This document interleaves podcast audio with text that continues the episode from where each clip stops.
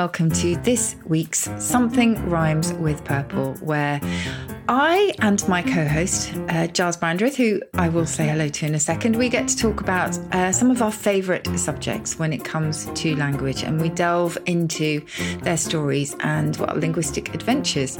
So here we are again. Morning, Giles. How has your week been? Well, my week has been amazing. And really, the best part of it has been observing your week, Susie, because you and I have known each other for a long time. Mm. And most years, uh, one or other of us produces a book. Mm. And this year, you have produced a most wonderful book. I know because you kindly let me read it in TypeScript, and I, because I think it's fantastic. It's called Word Perfect, and uh, you know more about words and language than anyone else on the planet Earth, now living, since the late Dr. Johnson passed away a couple of hundred years true. ago. And we haven't had anybody except for you. And it's a brilliant book. It, it's witty and nobody writes about language as entertaining as you. You might be a bit partisan, but thank you for all of that. I am partisan uh, because I've read it and I love it. Anyway, the book was published this last week. And mm. tell us what happened before I give you my take on it. Okay. Interestingly, books in the UK, certainly, I'm not sure if it's the same across the world, but they're um, usually published on a Thursday, aren't they? Mm-hmm. And on Wednesday, I was in the Countdown studio and I said to Rachel Riley, who um, I work with, I'm really worried about this book. You know, I'm just, it's called Word Perfect. I think I'm going to be a, a hostage to fortune. And we'd had a few troubles with kind of proofs before. So I tweeted a word which I think I've had as one of my trio before, which is mubblefubbles. What does it mean? Mubblefubbles is a fit of despondency or a sense of impending doom. and that sense was very strong for me on the Wednesday. I, it was just very strange. Anyway, come Thursday morning, publication day, the postman arrives. This is how close to the wire we were with printing. And he gives me my copy of my book. And normally, you know me, Giles, I will just, I kind of tend to avoid these things. I would quite happily have just shoved it under the bed and not had a look. But I thought, well, I'll just check that the acknowledgements are okay because I'd added a few acknowledgements. And as you know, they're the most important part of the book sometimes. And the additions weren't there. And then I checked the introduction where I knew there'd been a typo in the last set of proofs, and that was still in the introduction. Typo being short for typographical error. Typographical error. So, oh, I can't tell you how my stomach felt at that point. So I called up my editor. And so, yes, we discovered that actually what the printers had done is used a text file, which had been very, very old from a much earlier proof stage, full oh. of hmm. typographical errors. And it's called Word Perfect. So, as you can imagine, not only did I feel sick and have continued to feel sick all week, but the papers have been having a field day with it so what what happens to the books? The books were given to all the shops and your fans, yeah. and there's you have a huge fan base. Hundreds of thousands follow you on Twitter, for example. Uh, we have all the audience for Countdown, and now globally through something rhymes with purple, people mm. were storming the shops to buy a copy of the book. Uh, I don't were they, they were queuing up. But uh, well, what, what happened? happened? is yes. So the books had already been sent out. There was a lovely British bookshop called the Big Green Bookshop, where Simon, the owner, had stayed up through the night to pack 600 copies. This is one independent bookshop of my book to send off, and I had to tell him the news. So essentially, all the books are being recalled. I think they have been recalled now. Anyone who's bought them has got an email saying we're so sorry due to a printing error, etc. And they are being sent a proper copy. So a copy of the reprinted version, which I think is going to be ready next week. But, you know, it wasn't the start I'd hoped for. But are you going to say all publicity is good publicity? Because I'm going to say several things to, to you, Susie. Okay. I'm going to say certainly all publicity is good publicity. There are people who have read about this book in the Times, the Guardian, the Independent, who had never read about it at all. Hmm. Um, uh, you couldn't have created better publication day publicity than you have. Everyone now knows the word. The book is called a word perfect. Oh, joke, joke. Is yes. it actually imperfect? That's the first bit of good news. Fabulous publicity. The second bit of good news is this. The book, for those who are lucky enough to have it, will become a collector's item. There are many examples mm. across the history of publishing where it's the books that contain the error that become the one that is most sought after.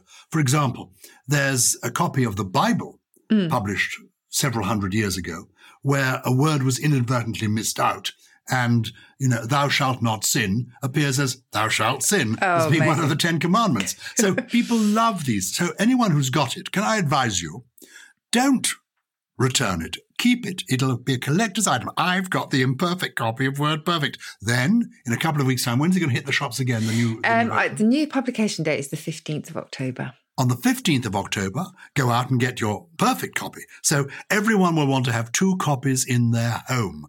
I am disappointed that I don't have the imperfect one. I'm going to discuss this with you. How I can get a hold of a copy of the imperfect one. Trust me, I've got a whole a box here. I was going to ceremoniously take them to my local tip and weep as I as I put them in, but maybe I should hold on to them now. No, further good publicity. Take a picture of yourself weeping at the skip, as it were, or the dump over it, or even create a bonfire, bonfire of her vanity. Yes, yes exactly. Word perfect going up in smoke. Will you come and it's, join me? I'd have to stand at a safe distance wearing a mask. Of course. Um, but I, of course, I would love to. It'll be quite smoky. The one really positive thing, and I know you're yeah. going to add one one more. Uh, you seem like you've got one more positive thing because it's obviously been very hard for me to find any positive in any of this. But the one thing I can absolutely say I was astounded by is the level of support I've had from people. I've had messages from people I haven't spoken to in years, plus people I've never met on uh, Twitter, and hopefully Purple people will understand as well. Just saying, please don't worry, um, because I think they knew how worried I was, and it's not your fault, and all of that, and it's that has kept me going. Well, two things to say there. One, we all know that you're an anxiety holic. Yes. Um, that if you've got an excuse to be anxious, you will be. Yes. The other reason that people have been sending you lovely messages is because of the old Chinese proverb. You familiar with this one? Mm. There is no pleasure so great as seeing a good friend fall off the roof. there is something quite. You think delightful. it's a bit of Schadenfreude in there? There is t- there is a touch of that. Yes. So all round, it's been an amazing week for you. I can see how your stomach would have lurched. There was the famous book, um, uh, as you know, I'm president of the Oscar Wilde Society. Mm. And there is a famous biography of Oscar Wilde written by a man called Richard Ellmann, who was an Oxford academic, a very distinguished teacher. And he wrote this magnificent biography of Oscar Wilde. But it contained quite a number of errors. He wasn't very well at the time the book went to press, mm. and I think he died either as it was published or shortly afterwards. And there's a German scholar called Horst Schroeder mm-hmm. who has produced a book that is longer than the original book wow. called errors in hmm. Richard Ellmann's biography of Oscar Wilde. No. And the, the book about the errors is longer than the original book. There will be scholars who will be doing PhDs on Word Perfect by Susie Dent and comparing the mistakes with the corrected version. There's going to be people now buying a backlist of your books. How many books have you published? Lots. People going, Sky, oh. has she ever made a mistake before? You are going to become even more of a cult figure than you already are. So I'm going to introduce you now to two, and it's very relevant to what we're going to talk about today because change is what we're going to talk about, to two of the seven secrets of happiness. Yes. Oh, I need these. You remember I, was a friend of the great Dr. Anthony Clare. Who I loved on the psychi- in the psychiatrist chair. In the psychiatrist chair. And he taught me two things. Yeah. One was to stop thinking about yourself. Yes. He said, break the mirror. Stop thinking about yourself. Nobody's actually interested in you. Mm. He used to say to me, you know, if I wasn't paid, I couldn't really do this job because listening to the people, they come here, they sit in the psychiatrist chair, they bang on about themselves and their problems, you know, it drives other people away. Yes. So don't worry. Nobody else is thinking about it. They're quite amused and they've moved on. The second thing is he also said to me, and this is what I want to discuss with you today, please, because you're into this. He said change is good. And he mm. criticized me because he said, You are a conservative with every C, big and small, mm. and you don't like change. I said, I don't. I don't want to rock the boat. He said, Well, actually, you're wrong. A little gentle rocking is good for you. Mm. Change is the salt in the soup of life. Hmm. Embrace change. Yes, let's talk about change because goes without saying, really, that we've had quite a year of it. And there's a brilliant word in French that I always think of, and there's never quite a good English translation of it. And it's bouleversé. And to be bouleversé is to be completely sort of everything is overturned, everything is upended. You are, I mean, it's very difficult to put it in English, but that's what I have thought of for, for this year in so many different ways. But there was a brilliant article in the Times last week which talked very much about changing tastes in vocabulary. And we all know that, you know, the slang of our youth has probably been long surpassed by the latest slang amongst kids, etc. So my youngest now talks all the time about spilling the tea, which essentially means sharing the gossip with her friends. Or she'll say, oh, "Mum, I've got some tea. tea. Yes, I've got some tea." So in this article, it essentially said that many of the words that you and I would use are no longer recognised by millennials or by people under thirty. Now, the list was quite interesting because some of them I think, yes, okay, I might use that one, but some of them, to be honest, I'm not even sure my grandfather would have used. But see what you think.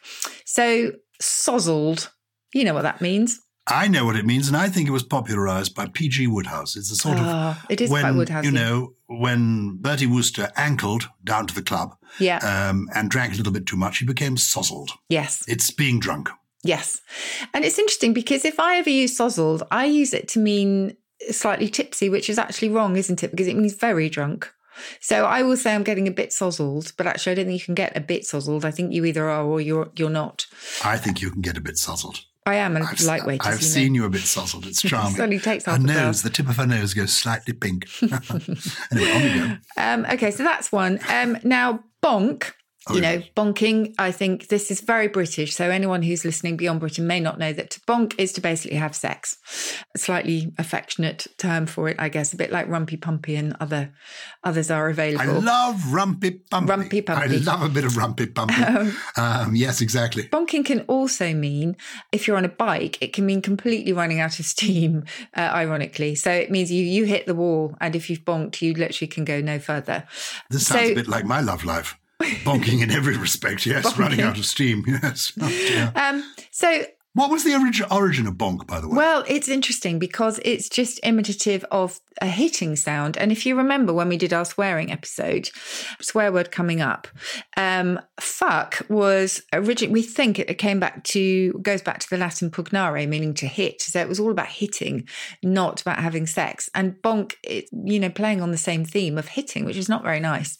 So it's simply, if you had a bonk on the head, it's it's imitative of the sound. Of course, a bonk on the head. Yeah. Curious kind of sex, but a bonk on the bank is, you know, uh, love al fresco. Oh, um, Wally. I oh. again, I think I might, I would call a young person a Wally as a sort of teasing. Oh, you're such meaning a, a, a sort of a fool, bit of a Wally. He's a bit of a Wally, as in where, where's Wally, the character in the children's in the book, that character in the striped jumper. Yes, where's Wally books are brilliant. Well, it's always about identifying Wally in a crowd. And actually, there's a link there because it's possible. There are lots of theories, but it's possible that Wally goes back to a football match in the 1960s where someone called Wally needed to be located. So over the tannoy, someone was saying, Could Wally please report to such and such? And it became a byword for a stupid person who'd got lost, I think. Oh. So that's Wally. And then others, which honestly, I I can't even imagine your father using, or maybe he would. Cad? Oh, cad, absolutely. what a that? cad. Oh, my father certainly would. You Again, okay. that's a word from the P.G. Wodehouse era. Yes, the early Bounder 20th as century. well. Bounder and Cad. In fact, there's a very amusing double act called Bounder and Cab, Cad. Uh, young men who sing amusing songs called Bounder and Cad, yeah. Uh, but Cad, what is the origin of that? It's originally in the army, and I think it referred to, it's a shortening of cadet. So it was a new recruit, and quite how that then flipped into an insult for somebody who behaves disreputably, yes. I'm not completely sure. He's not quite a gentleman, he's a cad. There's a marvelous cartoon that I own, uh, drawn by a fabulous cartoonist called ffolkes, double F O L K E S. Mm. And he gave me this cartoon in 1980. And uh, it's a picture of a, a, a roue in his oh, bedroom. That's another one. Yes. Uh, he did. A roue in his bedroom, a gentleman roue who's sort of twirling his moustaches and getting undressed. And there's a sort of flighty looking lady in the corner of the picture. And the, the manservant, the valet, is also taking off his trousers and is saying, Oh, I'm not a gentleman's gentleman. I'm a cad's cad. Uh, very good. I can't think you were cad. Um, roue, incidentally, I think goes back to the idea of being a broken wheel. It's related to roue in French. Oh, I think. Oh, as in wheel, French for wheel. Yeah. Oh. Anyway, um, there was others like again. I I could never bring myself to talk about boogieing. Oh, a little bit of boogieing. Boogie, I'm doing a bit of dancing now. Really old fashioned, do you think? Boogie. Okay. Well, of course, it was a dance. The boogie was a dance, wasn't it? Was. it? In the twenties and thirties, after yes. Charleston, you went went for a boogie. And interesting, I did a radio interview on this last week where a few millennials tried to exact their revenge because they didn't really know to be fair, what many of these words meant. And they asked me if I knew what some of their words meant. And one of them, in fact, was spilling the tea, which I mentioned. But there was another one on the list, which I didn't know. See if you know it, Giles. Receipts. Receipts? No, mm. I have no hmm. idea. It's a new sense of receipts, as in evidence. So if somebody is saying, No, I didn't do that, I never did that, I, I wasn't that drunk last oh. night, someone might say, I've got the receipts. In other words, they might have a photo, they might have a screenshot of a text conversation, etc. Oh. They have the evidence. It's a bit creepy, that I think. Quite alarming. So those are the mm. words that the young people now don't know sozzled, cad, bonk, wally, betrothed, nincompoop, boogie. Yeah. Well, I will miss them all, but I'm going to use tea now that's the joy of language. That's it what is. this is all about. Language is evolving. Language is changing. This is the season of change. Autumn hit us hard. We're, yes. we're, speaking to you from the United Kingdom.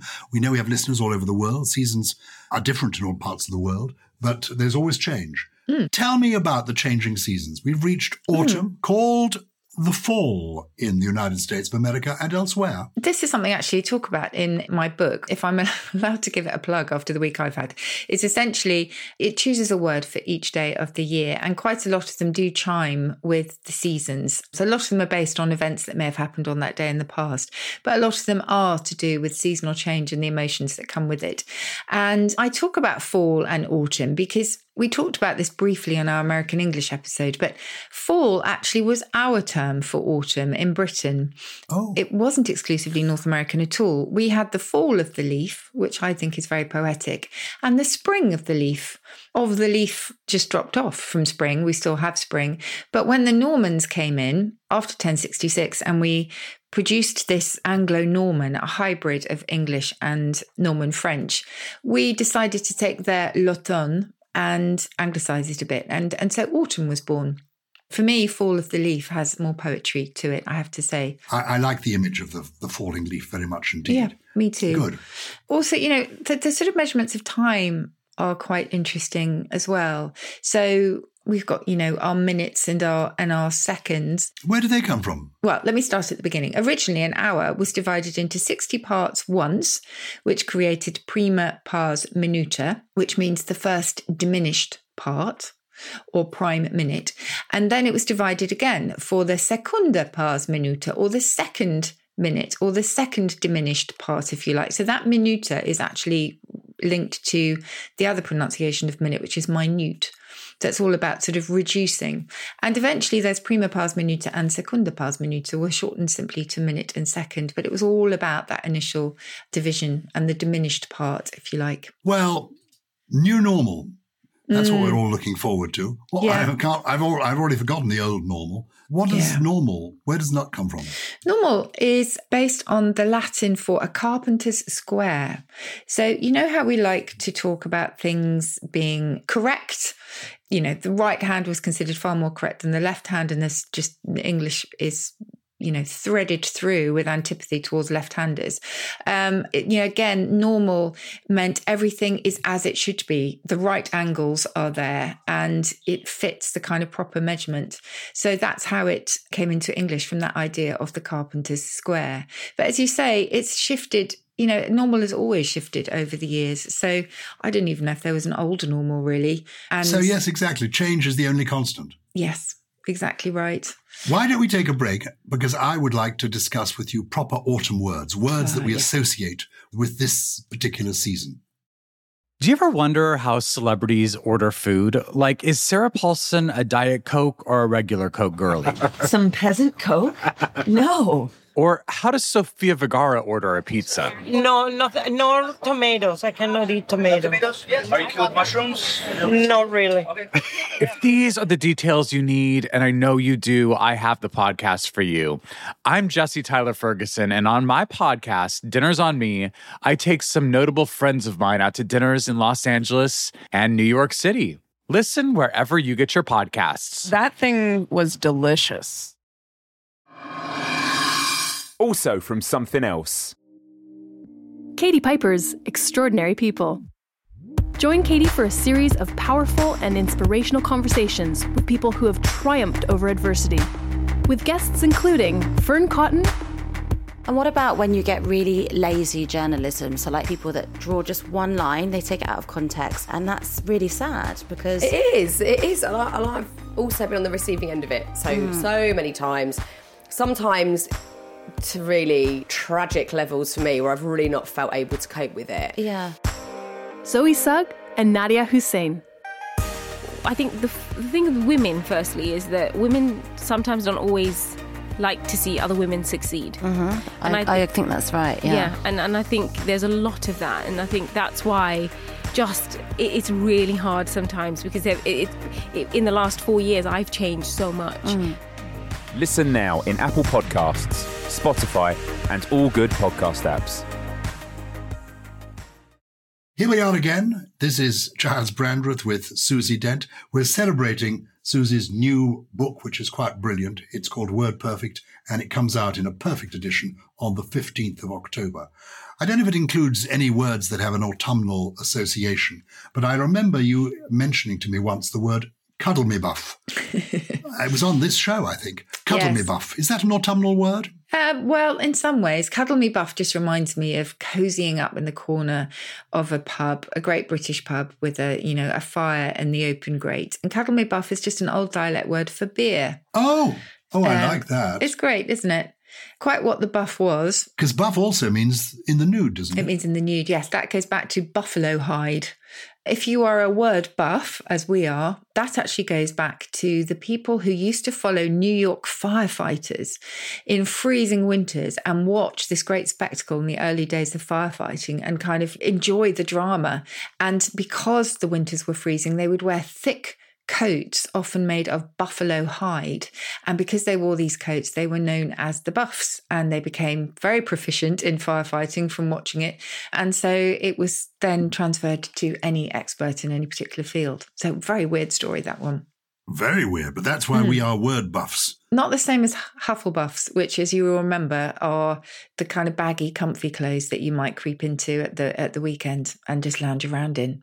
Tell me about this thing called Huggy. Higgy, Huggy. Oh, My children have been talking about this for several years now. It seems to be some Nordic thing that they're into, and where they do stay in their pajamas all day having Higgy. What's it all about? Higgy. I like, I like the idea of Higgy. I think it's Hygge. And yes, Hygge was all the rage, wasn't it, a few years ago? And it's a kind of Danish word for a lifestyle that is based on coziness and conviviality and the hugging of the senses, essentially. Ooh. It may be related to an old Viking word, hugga, which had an A at the end, which meant to comfort. And that also possibly gave us hug. Because it seems like hug probably came to us from the Vikings, which is a bit counterintuitive because we don't really see them as being very cuddly.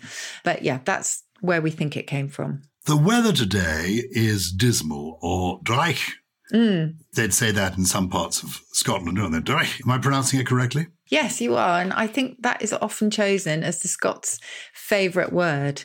D R E I C H. Yes. And it basically means dreary, bleak, dismal, a little bit like today, in fact, as we're recording, it's the heavy clouds, little light, and lots of rain. And Dismal has its own stories to tell as well, or story to tell, because it goes back to the idea that certain days of the year are unlucky. I think I had one of those last week, more than one. And medieval calendars would mark these days with the letter D, which was actually short for Dies Aegyptiaci oh, my Latin is not very good, the Aegyptiaci, which meant Egyptian days, because these had been identified by the Egyptian astrologers. And no one would ever schedule anything on these days, whether it was bloodletting, whether it was going out for lunch, whether it was, you know, marrying, you name it, you would not do it on these on days. a dismal day. Mm, it's a dismal day. Dismal day. Oh, then they became known as the Dies Mali, evil days, and Dies Mali eventually in our mouths became dismal, Dies Mali. How intriguing. From D to Dies Mali to the word dismal. I think yeah, it's wonderful. Evil days. When, you, when you're on days, just give me, if you know it in the top of your head, mm. red letter day. People talk about a red letter day. That's a good thing. Your dism- a D day, a dismal day is bad. A red yes. letter day is memorable. Yes, and that's because saints' holidays would be what's called rubricated. So they would be written in red on calendars in uh, medieval times and actually even before. So these were these were festive holidays commemorating a saint, and from there, from the idea that they were actually written in red. What is the feast day of St Susan? I have no idea if there is even a St Susan. Is there? Of course, there has to be a St Susan, and that she has to have a feast day. I can't believe it. The feast day of St Giles is the first of September. Yeah, I mean, well, don't you celebrate your Saints Day? Uh, in a word? Clearly, you don't. Good grief, this may explain everything. well, there we are. Um, if you happen to know what the feast day of St. Susan is and you know a little bit about St. Susan, do feel free to get in touch. Purple at something else.com. And that's mm. something without a G. Purple at something else.com if you have news for our own St. Susie Dent. Any more to give me autumnal words? Well, or words maybe that tell us about changing mood? Changing mood. Yes. Gosh, there are so many dialect words in, in the dictionary. I mean, I do the origin of treadmill, which, as you you know, were actually horrible machines in prisons um, in Britain, which were designed to kind of introduce prisoners to hard labour as a form of punishment. And quite often they were just treading air. They weren't producing anything, but then there were sort of, you know, mills introduced so that people could thrash something, corn or whatever it was that would actually be quite useful for the community. But beyond those literal histories, there are words like forsloth or forsloth. I have this argument with my with my daughter actually. How do you say sloth? Sloth. You're very slothful. Sloth. I think I'd say sloth. I say sloth. She says sloth. But, anyway, to forsloth or forsloth is to basically waste time through lounging about. So you could say, I have forsloathed or forslothed the entire weekend. There are so many words in the dictionary. If you look in the OED, I was completely lost in the in the entries, which began with FOR, because there's forwallowed, and forwallowed is to be exhausted from tossing and turning all night. I had a bit of that this week as well and forswunk is to be completely exhausted through labour, etc. So it's a very useful few pages in the Oxford English Dictionary. There's also something again that came to mind last week because I needed to lick the book into shape. Do you remember the lovely medieval story that gave us licking something into shape? Remind One of my absolute favourite etymologies. We covered this actually in our, I think, our very first episode. To lick something into shape goes back to the medieval belief that bear cubs are born as formless blobs and have to be sort of licked into bear shape by their mothers. So the oh, idea of licking something into shape was a really literal thought in the medieval imagination, which I just think is gorgeous. That is gorgeous. Yeah. And I think, you know, quite often in the winter months and in, and maybe in autumn as well, we we tend to think, well, I really need to lick myself into shape. I really need to kind of do something about whatever it is now that you have more time at home. And of course, we have a lot more time at home at the moment. hurkle-durkle. Herkel Durkel. Well, that is to stay in bed long after it's time to get up. I mean, all these, Giles, are from the Dictionary of the Scots Language, which is two centuries old and is just brilliant. Well worth a riffle through because it, it's just it's just full of wonders like these. I think snickup might be in there as well. And a snickup is a fit of sneezes rather than a hiccup. And I, I, talk about the history of sneezing in the book and also, you know, the, the sort of various greetings that you might give, the sort of sneezing etiquette, if you like. And if you remember talking about sneezing, it should have been a fneezing because somebody in the 17th century, I think it was, mistook the F for an S. Easily done because they looked very similar, didn't they? Because I remember in my early editions of Shakespeare giggling when I read Where the Bee Sucks, There Suck I, because it looked like something quite different. um, but I think sneezing is so much better because it's the sound of a blocked nose, isn't it? And a bit of a puff in the snot. a sneeze. Any, any others? Any other changing mood, autumnal words? oh my goodness! Um, well, do you remember I think I told you that the Victorians call call the hanky a snottinger, speaking of sneezing. And a snottinger is just gorgeous. I mean, the Victorian words for various things. Remember bags of mystery, meaning sausages, bumbershoot as well for an umbrella. I mean, I think we just need to bring these back, particularly at the moment, because they just bring a smile to um, to your face. Cackle farts as well, the eggs. Oh, remind us. I mean, you've told me this before. I just can't. Yes. I'd love to hear you say cackle farts. Cackle fart. Well, it was just just an old term for eggs. Oh, that's of course. It's the cackle and then the breaking of wind, and out, out plops the egg. Oh, can I ask you as an aside? Mm. Um, the phrase "good egg." Mm. He's a good egg. Mm. That's an old-fashioned phrase. What's the origin of that? Um, do you know? I don't know. I'm going to look this one up. I know that the curate's egg, which again, no one under 30 is ever going to understand the phrase curate's egg. That goes back to a Punch cartoon. So, Punch, the satirical magazine, and it had a curate eating at a very posh dinner. And someone asked him, How is your egg? And he said, It is good in parts Because well, he didn't that, want to say it was right. actually bad. It's, Is that right? Actually, oh, you know it. It's actually. I mean, I, I, know it because it's my vintage. I mean, I'm the person who uses words like sozzled and betrothed in their everyday language. And uh, as a boy, my father had a subscription to Punch magazine. It's a very famous cartoon, and the curate is saying is having breakfast uh, breakfast. Either, okay. Yeah, having breakfast with the rector or maybe even the bishop or the dean, and who's asked, you know, uh, how is your egg? And clearly the egg is is is off. Horrible. And yes. yeah, and he says parts of it are excellent. Hmm. That, that's the point. It's a, there curate, you go. A, a, curate's egg is a mixture of good and bad. So yes. there's good in it and there's bad in it. Yes. And good egg, just looking it up here, British public school slang um, from the 19th century, but quite white was an egg. I mean, it could just as well have been a potato, I suppose. So there you are. That's the world I'm living in. I'm using British public school slang from the 19th, 18th century, 19th century. But you know, we all are, because do you remember that cool, as in that's cool, probably was first used in this sense in public school slang from the late 19th century. That's one of our earliest records. And the great slang lexicographer Jonathon Green reckons that it was used in that sense that far away, you know, nothing to do with the jazz age of Charlie Parker, which definitely popularized it, but it goes back to public school slang. So there you go, you're cool as well. I'm pleased to be cool. I tell you who is cool, who are cool and wicked too, are our listeners. Oh, and oh, yes. Uh, please keep writing to us. We're so grateful. If any of you had chance upon this marvelous book by Susie Dent called Word Perfect.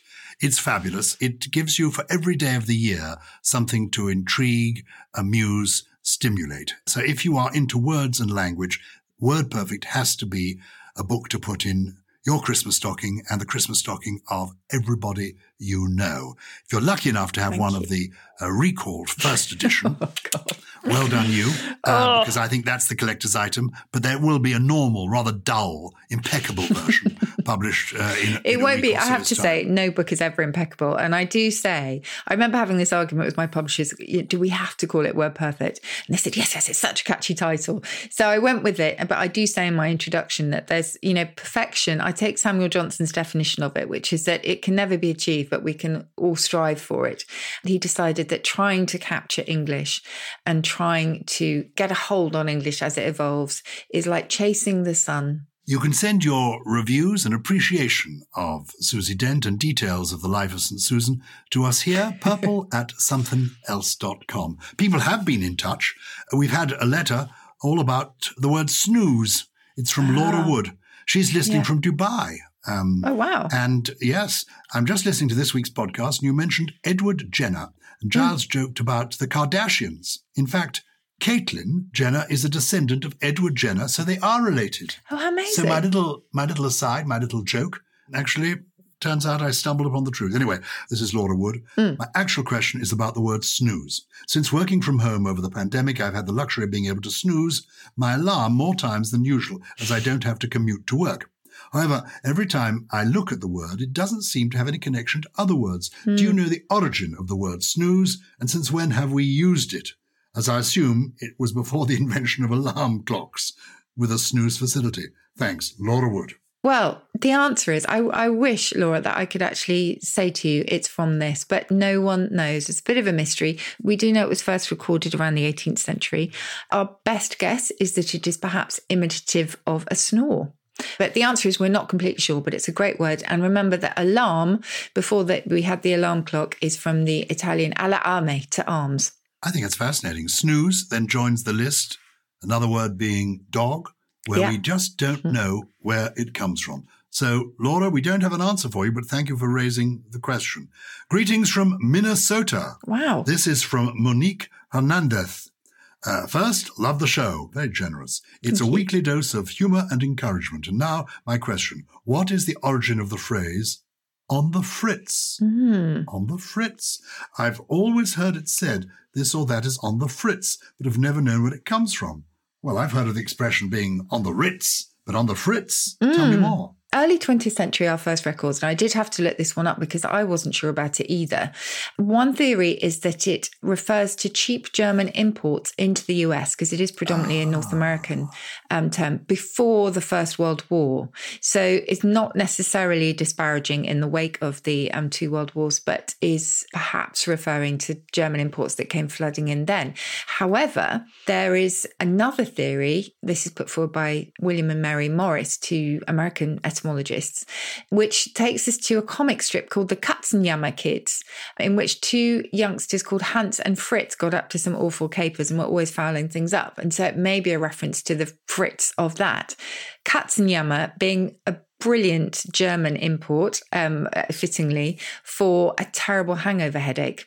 I'm not sure why they were called the Katzenjammer kids because hopefully they were too young to have hangovers. But if you have a Katzenjammer, you have all sorts of horrendous things going on in your head, all sorts of noises because it's a cat's caterwauling, really. It's a cat's wail. That's what it means. So that's on the Fritz. Nothing to do with the song and putting on the Ritz, which came much later. Just mm. one more. This is Tackies. Mm. Inquiry from Emily Reynolds. Have you got the letter yeah, there?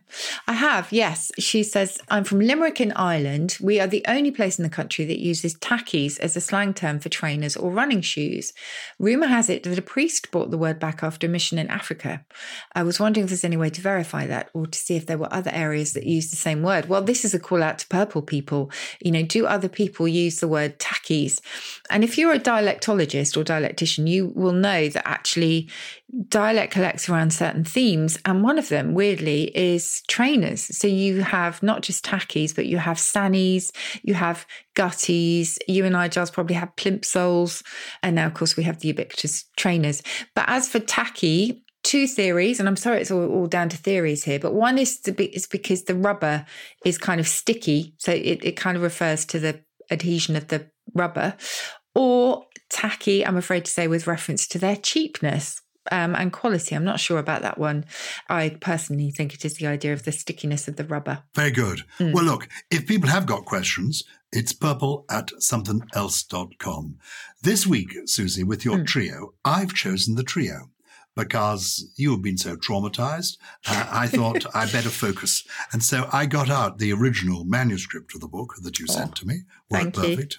You. And I've just at random chosen three fun words from it, and you can tell us what they mean. Hibernacle, H I B E R N A C L E. Mm. It's seasonal, isn't it? Hibernacle is seasonal and it's gorgeous. It is basically all to do with a place that a hibernating animal goes in the winter. So it's a winter retreat. And I think this year more than ever, oh, we may be forced into our hibernacle, but it has got a wonderful feeling of kind of coziness and protection from the outside world. And yes, I definitely relate to that one, shall we say, at this time. Hibernacle is one of the words of the week. Zhuzh is another, mm. spelt Z H U Z H or Z H U Z H. Zhuzh. Do you know there are a million and one different spellings for this word? No one quite knows it because it's such a spoken word. At some point, I will go into the whole history of this because it's from Polari. Polari being a kind of gay slang. Yes, so it's to it's to Oh, I mean, it's almost untranslatable. You might zhuzh up your outfit, so you might sex it up a little bit. You might say, mm, I think that sofa needs a bit of zhuzh. It's a kind of je ne sais quoi that makes something better, wouldn't you say? A zhuzh ne sais quoi. Very good. Very good. okay, oh, and i like I like yes. the word zhuzh, and I'm pleased to know how it's spelled.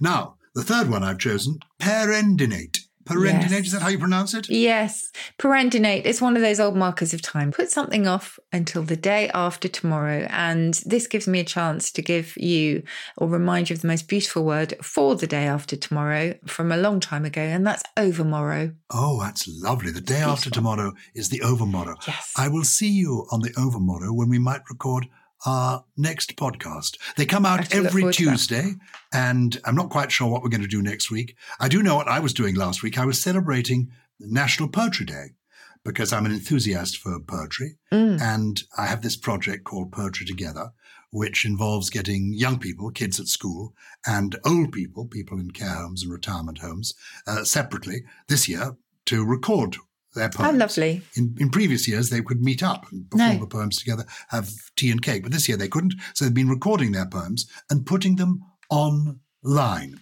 Lovely. So I've got my grandchildren and their school friends. In fact, more than 200 schools around the country uh, took part this year and loads of old people's homes as well. And I asked some other old codgers that I know, people mm-hmm. over 70, if they would record some poems too. Mm-hmm. And I thought instead of me reading you a poem this week, I'd get one of them to read you a poem. So here he is. Okay.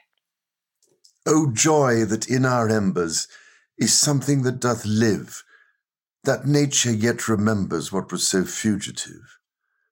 The thought of our past years in me doth breed perpetual benediction not indeed for that which is most worthy to be blessed. Delight and liberty, the simple creed of childhood, whether busy or at rest, with new fledged hope still fluttering in his breast. Not for these I raise the song of thanks and praise, but for those obstinate questionings of sense and outward things, fallings from us, vanishings, blank misgivings of a creature moving about in worlds not realized, high instincts before which our mortal nature did tremble like a guilty thing surprised. But for those first affections, those shadowy recollections, which, be they what they may, are yet the fountain light of all our day, are yet a master light of all our seeing.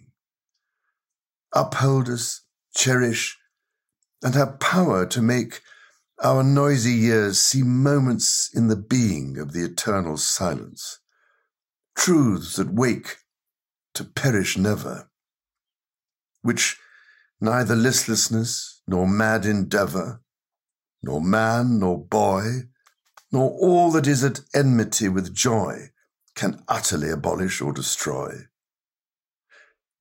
Hence, in a season of calm weather, though inland far we be, our souls have sight of that immortal sea which brought us hither, can in a moment travel thither, and see the children's sport upon the shore, and hear the mighty waters rolling evermore.